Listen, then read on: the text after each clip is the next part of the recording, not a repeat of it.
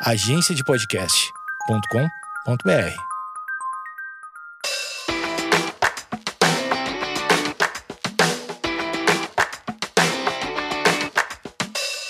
Olá pessoal, meu nome é Amanda Costa, eu sou otorrinolaringologista e esse é o meu podcast Nariz, Ouvido, Garganta e Algo a Mais. Hoje é o 11 episódio e o tema é Só para Médicas. Semana passada eu li um artigo que não é novo, ele foi publicado em 2012. É um estudo sobre mortalidade dos médicos do estado de São Paulo.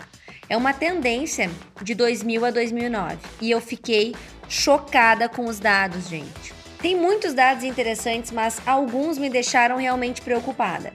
Os homens médicos, eles morrem em torno dos 80, 89 anos. As mulheres médicas com 50, 59 anos, ou seja, as mulheres médicas morrem 10 anos antes dos homens médicos. Lembrando que na população em geral as mulheres médicas vivem mais.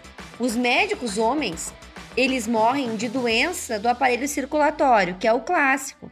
Já as mulheres médicas morrem de neoplasia, numa idade muito jovem, 50 a 59 anos.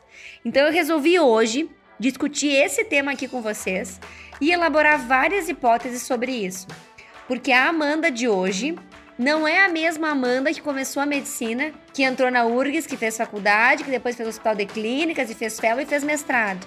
Essa Amanda mais velha gostaria de ter dito algumas coisas para a Amanda mais jovem. Por isso que eu fiz esse podcast hoje e ele é especial para as mulheres médicas que, assim como eu, estão levando a sua vida em frente e tocando essa boiada.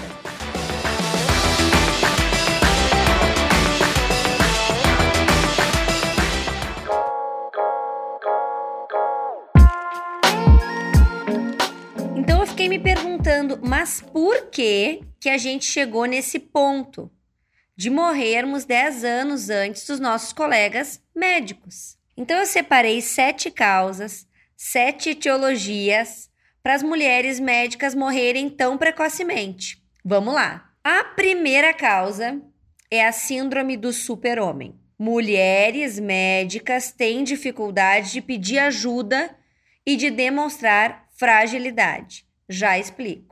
A Amanda, jovem residente, estava numa cirurgia com previsão de duração de 11 horas. A Amanda residente não saiu de campo nenhuma vez. Não fez xixi, não comeu, não pediu para sentar, não pediu para trocar. Por quê? Eu não sei por quê. Vários chefes, várias outras pessoas que estavam em campo comigo saíram, mas eu não me sentia confortável de demonstrar minha vulnerabilidade, de me demonstrar humana. E isso acontece no dia a dia com as mulheres médicas. A gente tem essa dificuldade. Em algum momento, nos falaram que ser vulnerável era ruim, que ser vulnerável demonstrava algum tipo de, de qualidade ruim dentro do meio médico, tá? E a gente tem essa dificuldade e isso reflete muito na nossa qualidade de vida. É óbvio que com uma cirurgia longa eu precisaria ter saído para ir ao banheiro e ter comido alguma coisa. Hoje em dia seria dessa maneira que eu ia atuar. Mas a Amanda jovem, jovem residente, ela não admitia isso. Ela queria operar de salto, não ir ao banheiro, não comer, não sentar, mesmo que os outros colegas médicos fizessem isso. Ela achava que ela não tinha o direito de fazer isso. Então, isso tem que mudar. A síndrome do super-homem só faz mal para a mulher. Por quê? Porque ninguém é assim, gente. Todos nós somos humanos, inclusive as mulheres são humanos, tá? Então, essa, na minha opinião, é a primeira causa, a síndrome do super-homem. A segunda causa é a tal da dedicação exclusiva. Mulheres médicas precisam ter dedicação exclusiva ao seu trabalho. Que grande bobagem. As mulheres médicas devem ter a sua família, devem ter os seus amigos e cultivar suas relações. O que, que eu vejo hoje em dia? Que as mulheres elas têm uma tendência de abdicar das suas famílias em função da sua carreira. Eu lembro bem disso. Eu tive uma colega de URGS que ela vivia muito bem com seu noivo. Seu noivo já era um médico formado e ela recebeu uma super proposta de ir para o Canadá e ficar quatro anos. E ela não pestanejou, pegou as malas dela e foi para o Canadá fazer o seu doutorado. O que, que aconteceu? Seu namorado cansou, encontrou outra pessoa, ela não cultivou aquela relação. E ela sempre levou esse amargor, essa decepção amorosa. Muitas vezes a medicina nos cobra dedicação exclusiva. E cabe a nós escolhermos ou não, baseado em quê? Baseado na nossa saúde, baseado no que a gente acha que é bom para nossa vida. Eu tive outras colegas que se dedicam até hoje à pesquisa e estão super bem, felizes e animadas. E eu tive algumas que nunca construíram família. E isso abalou muito a estrutura delas. Assim como o contato com os pais. As pessoas que mais nos conhecem nas nossas vidas são os nossos pais, nossos irmãos, a nossa família. Muitas vezes a gente deixa isso para segundo plano dentro da carreira médica, e especialmente as mulheres, tá? Muitas vezes a gente tem vergonha, ou a gente fica tímida em falar que sim, a gente tem que falar com a nossa família. Que sim, a gente tem que ir para casa ver os nossos pais. Que sim, passar o Natal em casa é importante de vez em quando.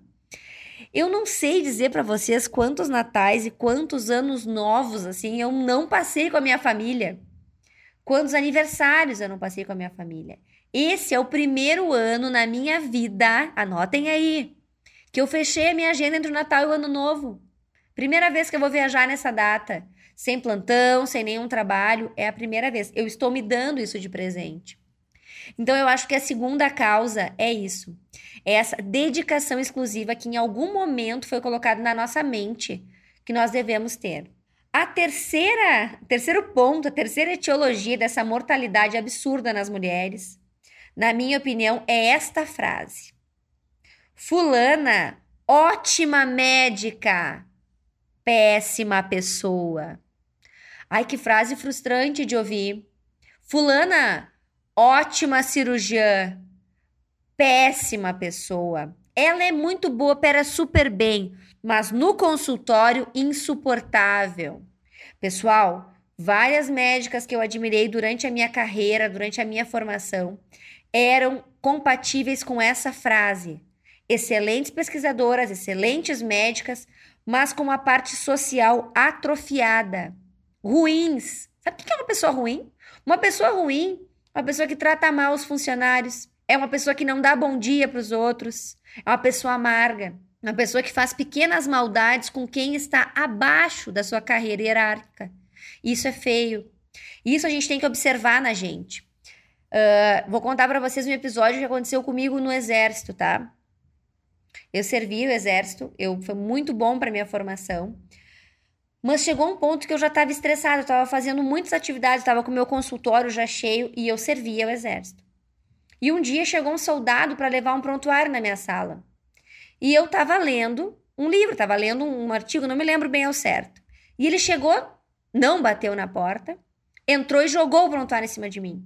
Ah, aquilo me subiu o sangue, eu já pensei comigo. O que, que esse soldado está entrando assim na minha sala, já que eu sou tenente? Nesse momento eu pensei, está na hora de eu sair do exército. Se eu já estou com esse pensamento, eu não verbalizei, mas eu já estou com esse pensamento. Já está na hora de sair do exército. Então, tudo tem limite. A gente não pode ser só uma ótima profissional. A gente tem que ser uma ótima profissional e uma ótima pessoa. Não sejam aquela médica estrela, aquela médica assim que deixa o ambiente pesado, deixa o ambiente carregado, que todo mundo tem medo, que não sabe como vai falar com aquela pessoa. Então sejam ótimas em tudo ou sejam médias em tudo, não tem problema nenhum. E a gente ser médio, a gente não é 100% todos os dias. Que a gente não pode ser zero em uma determinada área tão importante quanto a sociabilidade, quanto conversar com alguém. O quarto ponto, quarta etiologia dessa mortalidade absurda no meu meio, no meio das médicas, é não consultar. As mulheres médicas não vão ao médico, gente. É inacreditável isso mas nós não conseguimos fechar dois horários da nossa agenda para irmos consultar com um colega.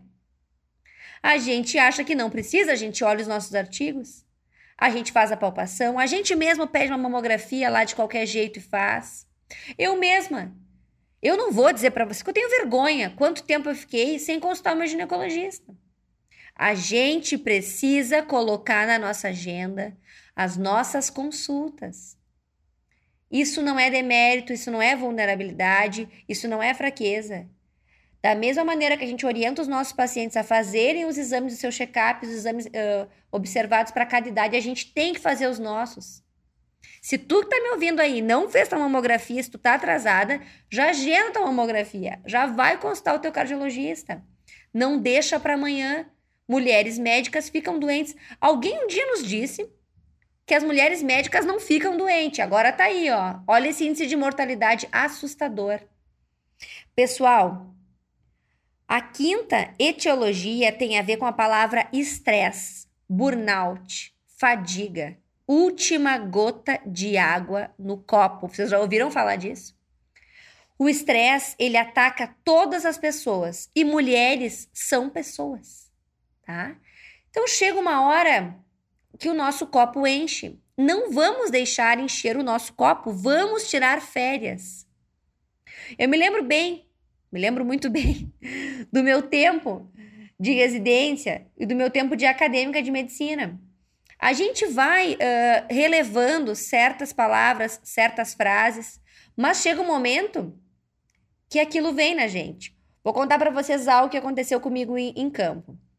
Tava operando com um professor, um professor que eu admiro pra caramba.